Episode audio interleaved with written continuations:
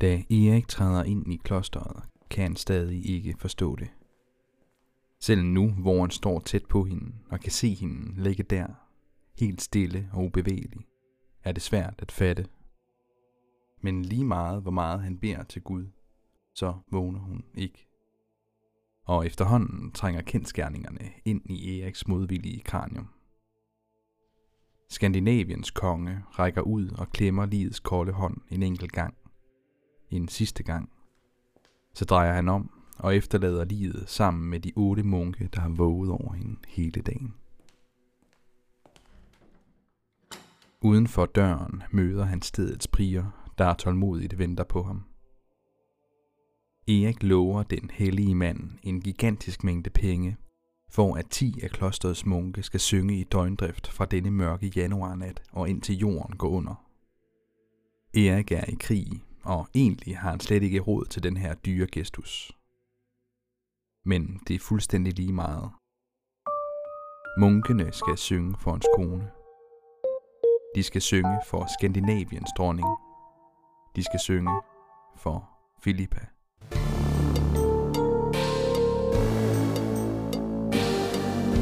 Du lytter til Taberne, der skabte Danmark. En podcastserie om de svage mænd, der gennem forfængelighed, inkompetence og tilfældigheder har formet det land, vi lever i i dag. Første sæson hedder Kongen, der gav op. Og den handler altså om den danske konge, Erik af Pommern. Hans storhed og hans fald. I sidste afsnit stoppede vi efter Erik var kommet hjem fra en episk årlang kombineret ferie og networking-ophold. Da han endelig vender tilbage til Skandinavien igen, har han nok mødtes med sin kone Philippa som noget af det allerførste. Ikke bare fordi de er gift, og han har savnet hende, men også fordi hun de sidste tre år har regeret de tre kongeriger i hans sted. Men før vi kan gå i gang med at se på, hvad Philippa fortæller den sikkert solbrændte og afstressede Erik, ja, så bliver vi nødt til at starte forfra og fortælle historien om hende, om Eriks og Skandinaviens dronning.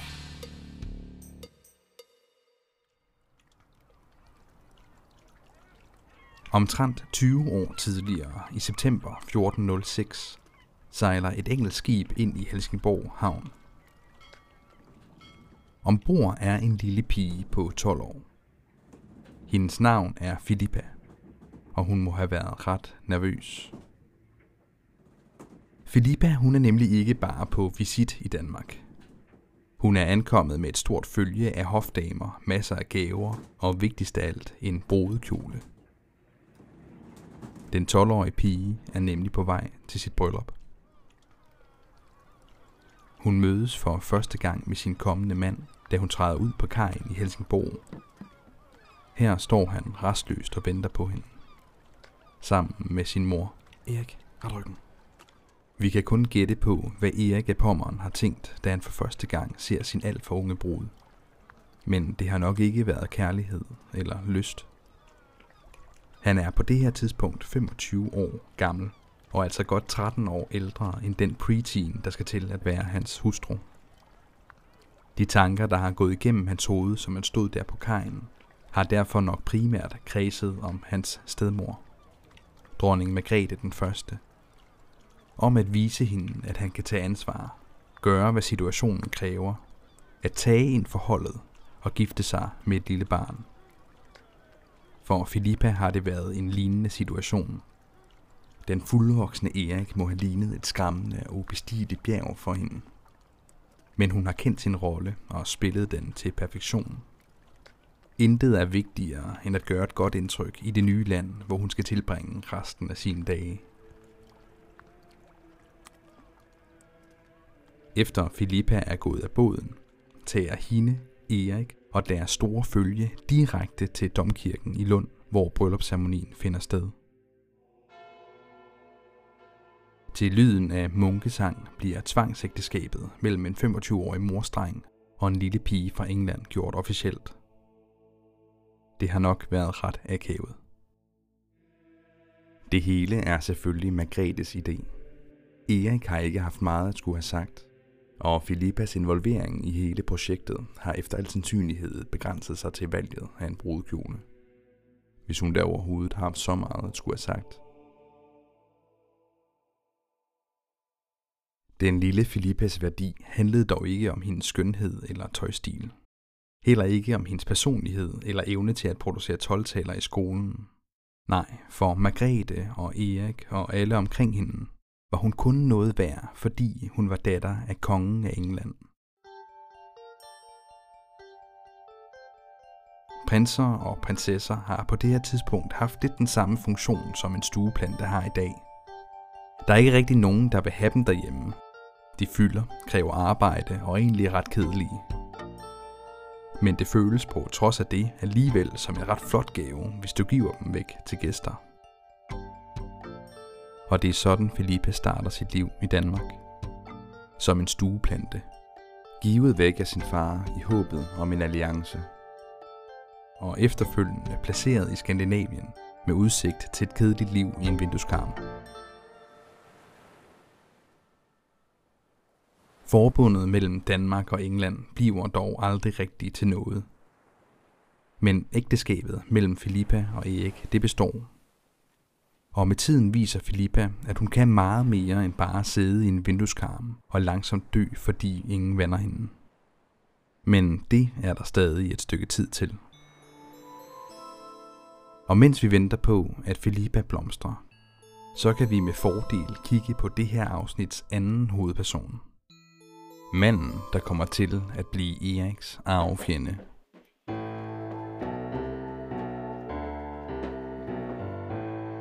For cirka samtidig med, at Erik og Margrethe modtager Philippa i Helsingborg havn, leger en femårig dreng på et slot i Tyskland. Hans navn er Adolf, og de horder af usynlige fantasisoldater, han myrder med sit legetøjssværd, har utvivlsomt været fra Danmark. Adolf er nemlig fra Holsten, og præcis som Erik har lært at hade holstinerne, ja, så må Adolf have lært at hade danskerne. På det her tidspunkt, der er Margrethe nemlig godt i gang med at snuppe hver en lille del af fucking Slesvig fra Adolfs familie. Den lille drengs far er lige død i kamp, og hans mor er så optaget af Slesvig-konflikten, at hun ikke har tid til et lille barn. Derfor bliver Adolf som helt lille sendt ud af bo hos en fjern slægtning. Fra denne her femårige synspunkt må danskerne have været skyldige i nærmest alt ondt, der er tilfaldet ham. Margrethes magtsyge rovdrift på Slesvig har kostet ham både familiens rigdom, hans hjem og hans mor. Så da han ti år senere som femtenårig endelig vender tilbage til Holsten, må han have været bitter. Hvis nogen er faldet i søvn undervejs i vores lille historie, kan det godt virke lidt forvirrende, at vi nu skal til at tale om en lille tysk dreng ved navn Adolf, der har ubehagelige tanker om Danmark. Men her må vi heller lige gøre det helt klart, at vi altså befinder os fem hundrede og treogtyve år før anden verdenskrigs begyndelse. Og den anden, lidt mere kendte Adolf, ja, han var altså fra Østrig. Adolf af Holsten og Adolf af Nazi-Tyskland er, medmindre man tror på tidsrejser, helt forskellige personer. Og så burde det vist være klart nok. Nå, men tilbage til historien. Da Adolf, vores Adolf, Øj. i fjorten seksten kommer tilbage til Holsten, der har Philippa tilbragt ti år i Danmark, og hun er endelig ved at finde sin plads som dronning af Skandinavien. Indtil nu, der har Philippa levet en ret anonym tilværelse. Hun tilbringer de fleste af sine tidlige dronningeår i Sverige, særligt i Vadstena-klosteret. Og det her kloster, det bliver på mange måder hendes helle. Det sted i Skandinavien, hvor hun føler sig mest tryg. Og det kan hun roligt gøre, for opmærksomheden på hende er meget lille, så længe Margrethe den første eksisterer og kan overskygge hende i alle sammenhæng. Men alt det, det ændrer sig altså i fjorten tolv, da Margrethe pludselig dør. For nu, hvor Erik endelig får den krone, som han har spejlet mod næsten hele sit liv, må den unge mand også have følt et savn. Han har pludselig et underligt Margrethe-formet hul i sin tilværelse. Der er plads til en stærk kvinde, der mener Erik til ro, og måske tager sig af nogle af de mere kedelige kongetjensens arbejdsopgaver. Og ødipalt som det lyder, så begynder Philippa lige så stille at udfylde den her rolle i Eriks liv. Det er måske ikke så underligt, at denne her unge kvinde får et godt greb om den yderst pigerlige og ærekære konge. Erik han har sikkert mindet en lille smule om Philippas storebror, hyperkongen Henrik den femte. Det er ham, den irriterende fra Shakespeare-skuespillet. En ung festabe med en uendelig energi, der ender med at tage til Frankrig og slå en masse riddere ihjel. Og den slags. Og hvis man er vokset op med sådan en storbror, så er det nok også noget nemmere at håndtere sådan en som Erik.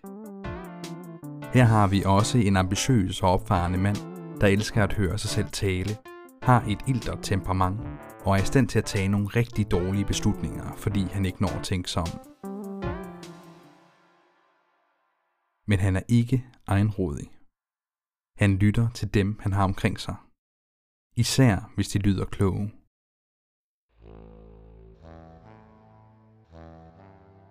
Og det er her, at Philippa er vigtig. For hvor Erik han er en veps, en hyperaktiv lille satan, der opfører sig som et rigtig dumt svin en gang imellem, ja, så er Philippa mere en brumbasse. Rolig og stille, blød og venlig. Det siger nok meget, at Erik, opfarende og irritabel som han er, fuck jer alle sammen, aldrig når at blive særlig populær i Skandinavien, mens hans mere moderlige og rare dronning generelt huskes som en folkekær skikkelse. Jeg elsker jer alle sammen. Den varme og empati, som Erik synes at mangle, den finder han hos Philippa. I et andet ægteskab med en mere dominerende mand, kan man godt forestille sig Philippa blive underkuet og glemt. Men Erik er overraskende nok ikke kontrollerende og nidkær. Tværtimod, der sørger han for at gøre plads til Philippa kan udfolde sig. Vi kan se, hvordan hun fra Eriks tronbestigelse fylder mere og mere i kongens politik, indtil man næsten ikke kan forestille sig politikken uden hende. Men selvom matchet altså viser sig at være godt, ja, så er der et problem. For en dronnings primære opgave har aldrig været at være en god politiker. Hendes altoverskyggende job er at lave børn. Kongelige børn. Men med tiden der bliver det mere og mere tydeligt, at hun og Erik har svært ved at få børn. Og det er skidt. Rigtig skidt. Tænk, hvis det i morgen blev annonceret, at ingen ved, hvordan vi vælger den næste statsminister. Det, jeg vil sige i aften, det kommer til at få store konsekvenser for alle danskere. Der kunne være en afstemning igen. Der kunne også være lodtrækning. Eller også så bestemte vi os alle sammen bare for, at det var Mogens Lykketofts tur, fordi det er synd, han aldrig fik lov. Det er med andre ord totalt uforudsigeligt, hvem der skal lede landet, når det nuværende statsoverhoved stopper. Prøv at forestille dig det kaos, der vil opstå.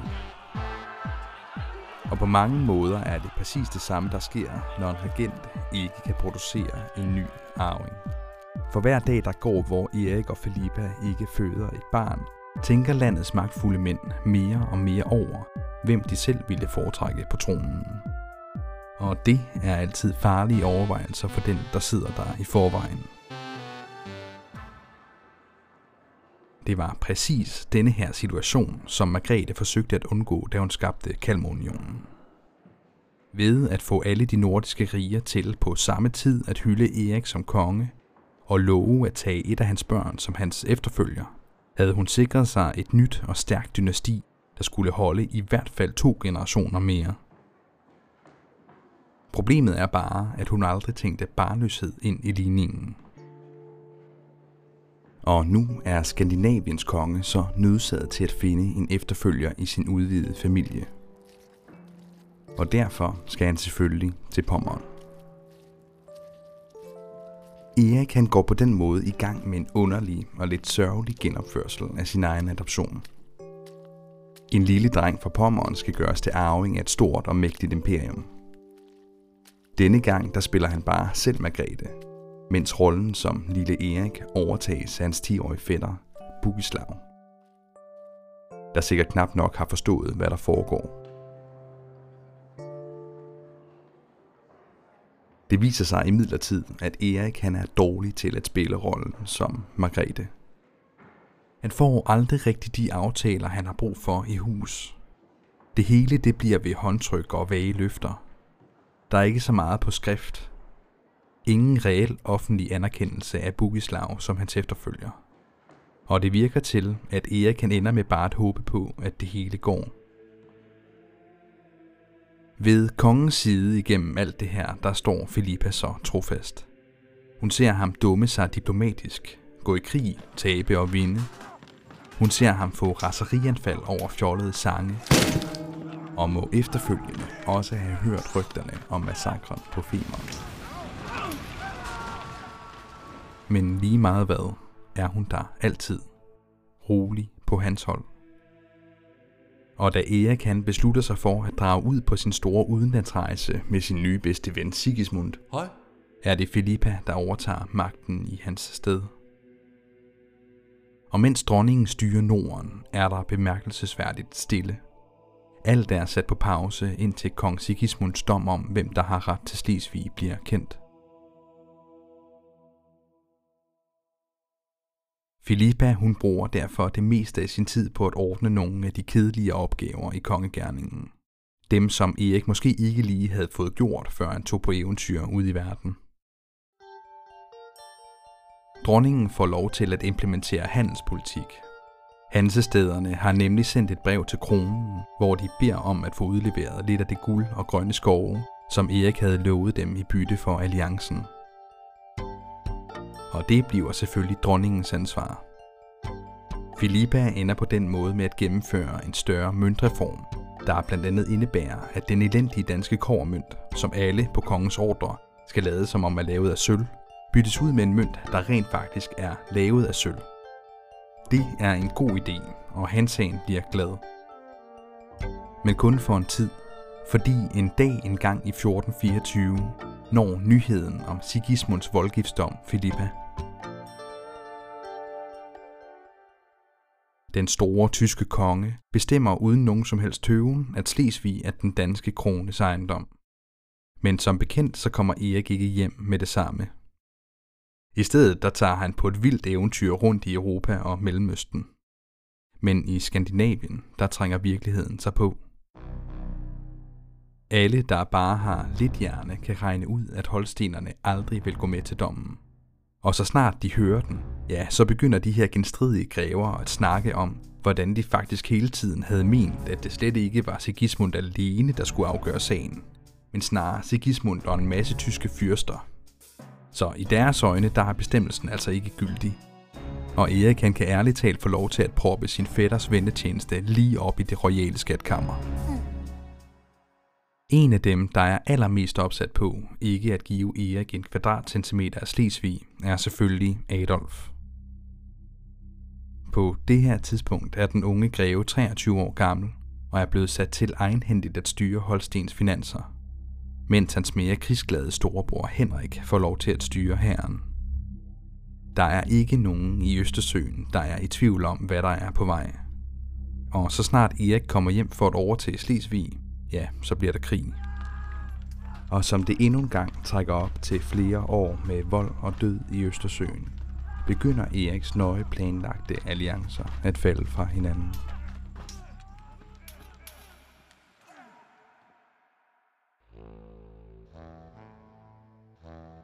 Det viser sig nemlig, at hansestæderne udelukkende var gået med til et forbund med Erik for at forhindre nye stridigheder.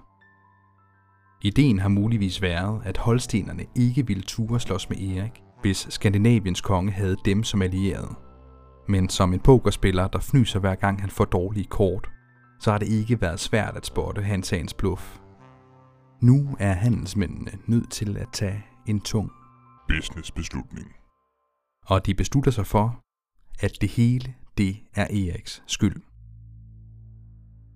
Det er dumme Erik, der igen og igen har pustet til ilden. Det er altid Erik, der angriber, altid ham, der slår på krigstrummen. Det er på grund af ham, at Østersøen er fyldt til randen med pirater. Og imens der render han bare rundt og leger ridder i Jerusalem. Hvad fanden er det egentlig for noget? Det er simpelthen ikke det værd at holde med Erik.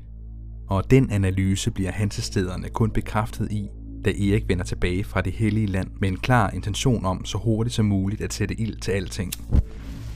Nu skal Holsten endelig have nogen tæsk. Alle gode gange tre. Det kan ikke gå galt. Det er nemt at forestille sig, at Philippa hun har set brudet med Hansaen komme.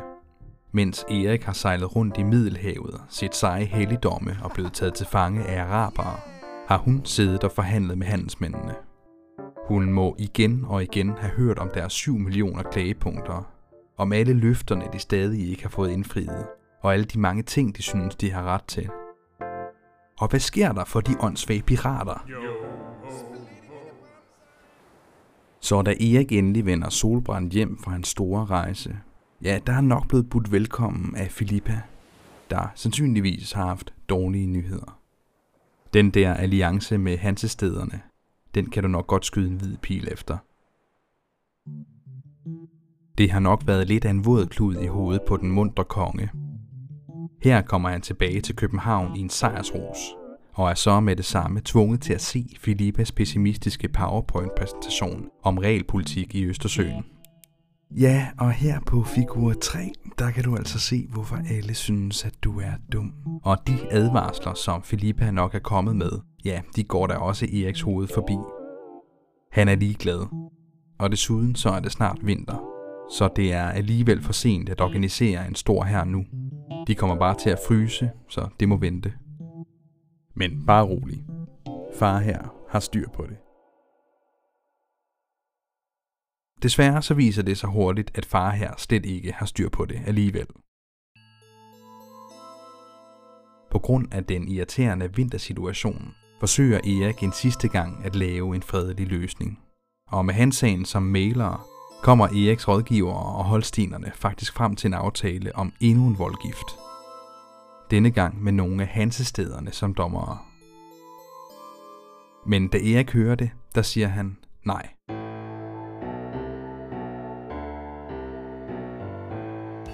Ikke flere voldgifter, ikke flere møder. Der er alligevel ikke nogen, der respekterer dem, når jeg vinder, og jeg har ellers været helt vildt retfærdig hele vejen igennem. I har bevist, at I ikke kan opføre jer ordentligt. Så nu må jeg bare tæske jer med min kæmpe store skandinaviske hær. Altså efter juleferien, for det er alt for koldt lige nu. Og herefter, der har han nok vendt sig mod sine tætte allierede fra Hansestæderne og sagt: hey, skal vi gøre det? Men til ingens overraskelse, måske bortset fra Eriks, vil Hansestæderne ikke være med. De nægter at blive suget ind i en krig, fordi krig er som bekendt pissedyrt. Så Erik han må klare sig uden Hansaens hjælp, og i foråret der begynder han at samle en så stor hær som overhovedet muligt. I juli fjorten seksogtyve stormer hele Skandinaviens militærmagt hovedkuls ind i Slesvig. Eriks tredje og sidste krig mod Holsten er gået i gang. Endnu en gang der bølger slagene frem og tilbage. Til at starte med ser det godt ud for Skandinaviens konge, men så begynder det endnu en gang at gå galt. Og i mellemtiden der indkalder Hansaen til stormøde. Alle dets byer skal samles for at bestemme sig for, hvad det skal stille op i forhold til den her uendelige krig mellem Danmark og Holsten, som efterhånden er kommet i vejen for deres forretninger lige lovlig mange gange. Businessbøvl. Til denne her forsamling, der er der en snigende følelse af, at en dansk sejr slet ikke er til Hansaens fordel. Hvis Erik han først vinder Holsten, så kan han i princippet gøre lige hvad han vil i Østersøen. Og så går der nok ikke længe, før han begynder at kigge sulten på de hanseatiske byer. Så en gang for alle, der beslutter Hansaen sig endelig for at vælge side. Det er langt om længe lykkedes Erik at få Hansaen med i krigen. Men på den forkerte side.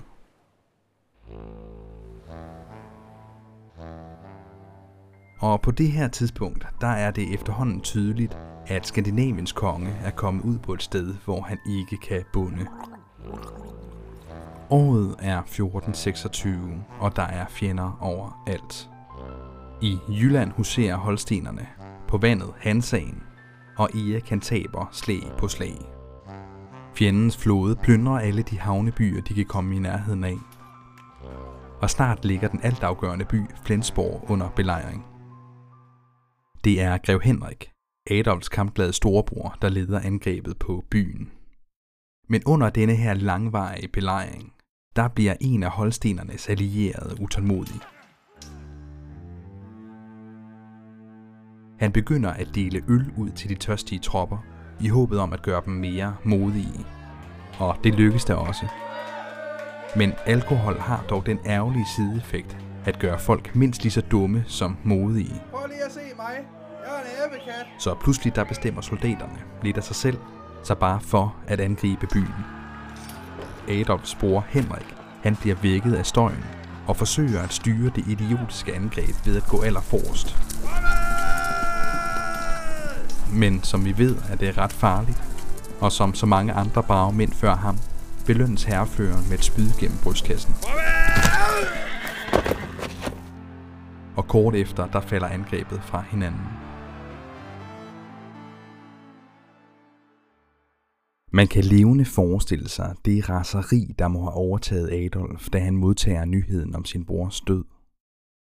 I løbet af den unge mands liv har han mistet både sit hjem, sin mor og ikke mindst sin storebror på grund af danskerne. Og nu skal det være nok. Adolf overtager ledelsen af den holstenske hær, og han kommer til at vise sig at være en dygtig hærfører. Men for nu, der har Erik altså genvundet overtaget. Oven i at belejringen af Flensborg altså går i vasken, så lykkes det også for Erik over to gange at smadre den hanseatiske flåde. Og det ser pludselig rigtig godt ud for Skandinaviens konge, da hans bedste ven, kong Sigismund, blander sig i konflikten. Hej. Den tyske konge, han bøvler selv med sin egen krig i Tyrkiet. Og han er ærligt talt ved at være rigtig træt af den distraherende konflikt i Norden. Og derfor, der befaler han igen, at Erik og Holsten øjeblikkeligt skal stoppe krigen og åbne fredsforhandlinger. Men både Holsten og Hansaen er ligeglade. Alle ved, hvem Sigismund holder med. Så der er ingen grund til at vente på hans beslutning igen. Så er det nemmere bare at fortsætte krigen. Så da Sigismunds udsending endnu en gang ankommer til Norden for at få en fredsaftale op at stå, så mødes han med nogle meget tøvende og meget langsomme holstenere og hanseatere, der holder ham hen med konstante udsættelser. Og imens de holder diplomaten hen, kan beboerne i byen, som Erik for nylig har gjort til Danmarks hovedstad, chokeret se til, som en gigantisk krigsflåde ankommer til byen. Holsten og Hansaen har tænkt sig at angribe København. Men da kejser Sigismunds udsending han hører om det her og fatter hvad der foregår, ja, så iler han til København for at standse angrebet. I det der nok har været en rimelig filmisk scene, galopperer han på en grå hest to hundrede skridt ud i havet mod de faretruende hanseatiske skibe, så de er inden for hørevidde. Og herefter der kommer der en ordudveksling, der nok har lyttet cirka sådan her. Holstener og hanseater! Jeg er udsendt af kongen af Tyskland, Ungarn, Bøhmen og Kroatien. Han befaler, at I holder jeres løfte og bilægger jeres strid med danerne øjeblikkeligt. Hvad? I, I skal stoppe krigen. I har lovet at forhandle med Erik. Nej, vi har I, Jo, I har. Jeg, jeg har et brev, I har underskrevet. Det tror jeg ikke på. Så, så kom herover og læs det. Jeg kan ikke læse. Hvad? Holstenerne benægter altså alt. Og det ender simpelthen med, at udsendingen må træske tilbage til København på sin grå, plaskvåde hest. Nok lidt mindre heroisk, end han havde reddet ud. Danmarks nye hovedstad er altså nu truet af en massiv fjendtlig flåde, der kan angribe hvert et øjeblik. Men hvad foretager Erik sig så i denne tid? Jo, ifølge en krønike, der befinder han sig i en kirke i Sorø, lige øst for Slagelse, travlt optaget af at bede. Om han er der i et oprigtigt forsøg på at få Gud på sin side i kampen, eller for at komme på sikker afstand af kampen, eller om det bare er noget, som nogen senere har fundet på for at male Erik som fejskiderik. Ja, det kan være svært at sige. I hvert fald fortælles det, at det er landets dronning, ikke konge, der leder forsvaret af København. Endnu en gang må Philippa tage skraldet for sin mere og mere udulige mand. Men denne gang er alt på spil. Et nederlag kan betyde både hendes, Erik og rigtig mange københavneres endeligt. Philippas forsvar af København ender med at gå ned i historien, og er faktisk siden blevet så berømt, at ingen ringere end H C. Andersen skrev om det. Prøv at høre. En blev tilbage i København. Et kongehjerte. Et kongesind. Ser du billedet her? Den unge kvinde, så fin og spæd, med halvblå øjne og hørgult hår. Det er Danmarks dronning Philippa, Englands prinsesse. Philippa deler våben ud, råber af mændene og forbereder byens forsvar. Hun blev i den ængstede stad, hvor i de små gyder og gader, med de stejle trapper, skuer og tilklinede boder, byfolkene vrimle og vide ikke ud eller ind. Hun har mandsmod og hjerte. Hun kalder borgere og bønder, opmuntrer, opmander. Og Philippas brave forsvar, det bærer frugt. Da fjenderne endelig forsøger at storme hovedstaden, bliver de kastet tilbage ud i vandet. En overlegen og selvsikker dansk hær sender en ko ud på en tømmerflåde og opfordrer hånligt den fjendtlige flåde til at komme og tage den. Men det går altså godt. Skibene tiltakles, blokhusene få mænd, karabasserne knalde, der er ild og damp, der er godt humør, vor herre slipper ej Danmark. Og solen skinner ind i alle hjerter, der lyser ud af alle øjne i sejrsglæde. Velsignet være Philippa, det er hun i hytte. Det er hun i hus, det er hun i kongens slot, hvor hun plejer de sårede og syge. Det ender med en storslået dansk sejr. Fjenderne må duknakket vende hjem. Velsignet være dronning Philippa.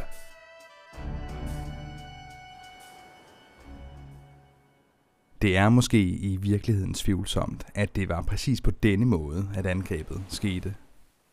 Men sand eller falsk, ja, så fortæller den her historie også en hel del om, hvordan Erik og Philippa bliver husket i dag. Erik han er kujonagtig og ondskabsfuld. Philippa derimod er modig og kærlig. Kongen virker faktisk nogle gange nærmest hadet af befolkningen. Og det er farligt. For man kan godt være hadet og succesfuld, eller elsket og inkompetent. Men man kan ikke slippe afsted med både at være inkompetent og hadet. I hvert fald ikke særlig længe. Men om ikke andet, så har sejren i kampen om København været en massiv triumf. Både for Erik og så især for Philippa. Ingen kan være i tvivl om hendes værdi nu. For hun er ikke bare en trofast og politisk begavet kvinde, men også en succesfuld militærkommandør. Krigsheldet er endnu en gang vendt, og for at få råd til at give fjenden det sidste dødsstød, grundlægger Erik det, vi kalder for Øresundstollen. Altså en fast skat på alle, der sejler fra Nordsøen ind i Østersøen eller omvendt. Tolden den kommer til at blive en afgørende indtægt for Danmark de næste fire hundrede år. Men lige nu er det mest alt en fuckfinger til Hansestæderne. Ja, fuck dig, mand. Og som om alt det ikke var godt nok, så sker der midt i det hele også et lille mirakel. Philippa bliver gravid. Dronningen er femogtredive år, og altså ret gammel for en førstegangsmor på det her tidspunkt i historien. Men ikke desto mindre må nyheden have været en fantastisk overraskelse og en gigantisk lettelse for Erik, men især for Philippa. Ikke bare har hun overgået alles forventninger og reddet København. Hun ser også ud til endelig at kunne løse den opgave, som hun har kæmpet med, siden hun var tolv. At skabe en arving.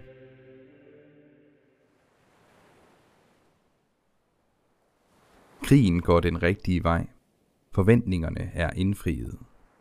Og med et trylleslag kan alt altså blive godt.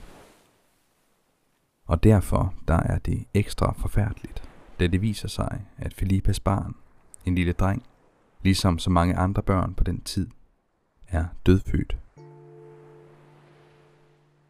I dag der kan vi ikke være helt sikre på, om Philippa virkelig fik et barn. Men der er som sådan ikke noget urealistisk i det. Siden hun blev født, har det erklærede mål med Philippas liv været at komme i et tvangsægteskab og få børn. Hun skulle have levet et kedeligt stille liv i en vindueskarm, og med jævne mellemrum skubbet en yngling ud af underlivet. Dronningen brugte sit ægteskab på at få indflydelse, og viste sig at være en dygtig, kærlig og klog regent. Men børn fik hun ikke. Kun en enkelt dødfødt søn, muligvis. For Philippa nåede aldrig nogensinde at løse sin kongelige opgave. Kun få måneder efter den angivelige fødsel døde Philippa, femogtredive år gammel, af pludselig sygdom i sit elskede kloster i Vadstena. I dag spekuleres der naturligvis meget i, om den pludselige død kunne have noget med den mislykkede fødsel at gøre. Men det er umuligt at sige. Philippas død synes virkelig at have påvirket Erik. På trods af, at kongen han befinder sig midt i en ekstremt dyr skæbnekrig, som han knap nok kan betale for, ja, så beslutter han sig alligevel for at ofre store summer penge på at få munke i både Kalmar i Sverige, Nidaros i Nordnorge og Roskilde og København i Danmark til i døgndrift at holde messer og gudstjenester til mindelse om dronningen.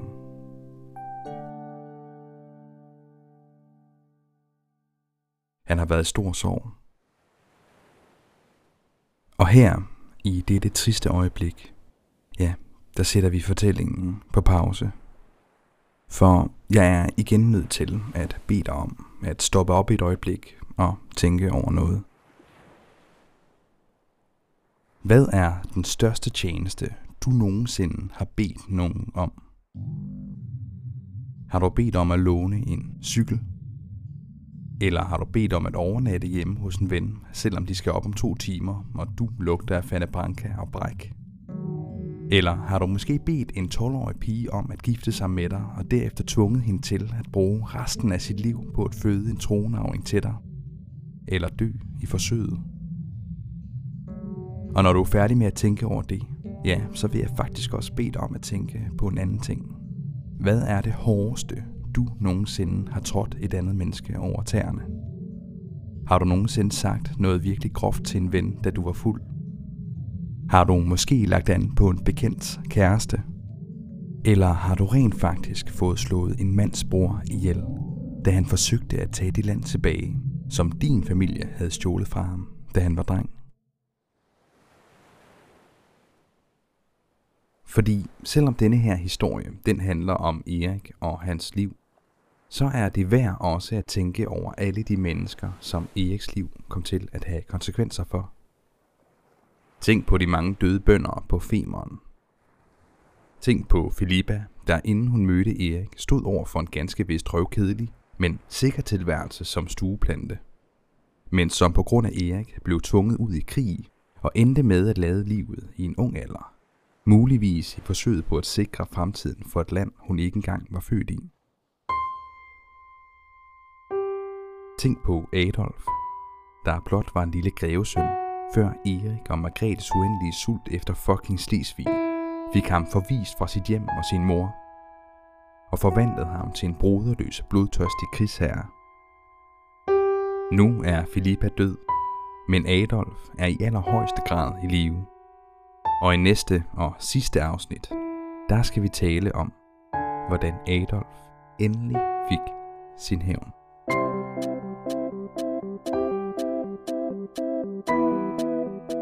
Taberne, der skabte Danmark, er et podcast, der er skrevet og researchet af Frederik Hof og mig, Oscar Bundgaard. For at fortælle Eriks historie, har vi især læst Christian Erslevs enestående skriverier om Erik og Margrethe. Udover det har en bog af Markus Hedemann også været utrolig hjælpsom. Og så har vi selvfølgelig også brugt et væld af mindre kilder. Tak til alle jer, der har bidraget til den kollektive viden om Erik og hans tid. Der er ingen historiefortælling uden historieforskning. Næsten al musikken, du har hørt gennem afsnittet, er også skrevet af Frederik Hof. Der er lige et enkelt nummer med munkesang, der hedder Gregorian Chant, der er skrevet af Kevin MacLeod. Det er mig, der er klippet og tilrettelagt. Vi er virkelig glade for, at du lytter med. Og vi håber også virkelig, at du har lyst til at høre med i næste uge, hvor det næste afsnit gerne skulle udkomme. Ha' det rigtig godt. Og husk på, at godt nok er det vinderne, der skriver historien, men det er taberne, der skaber den.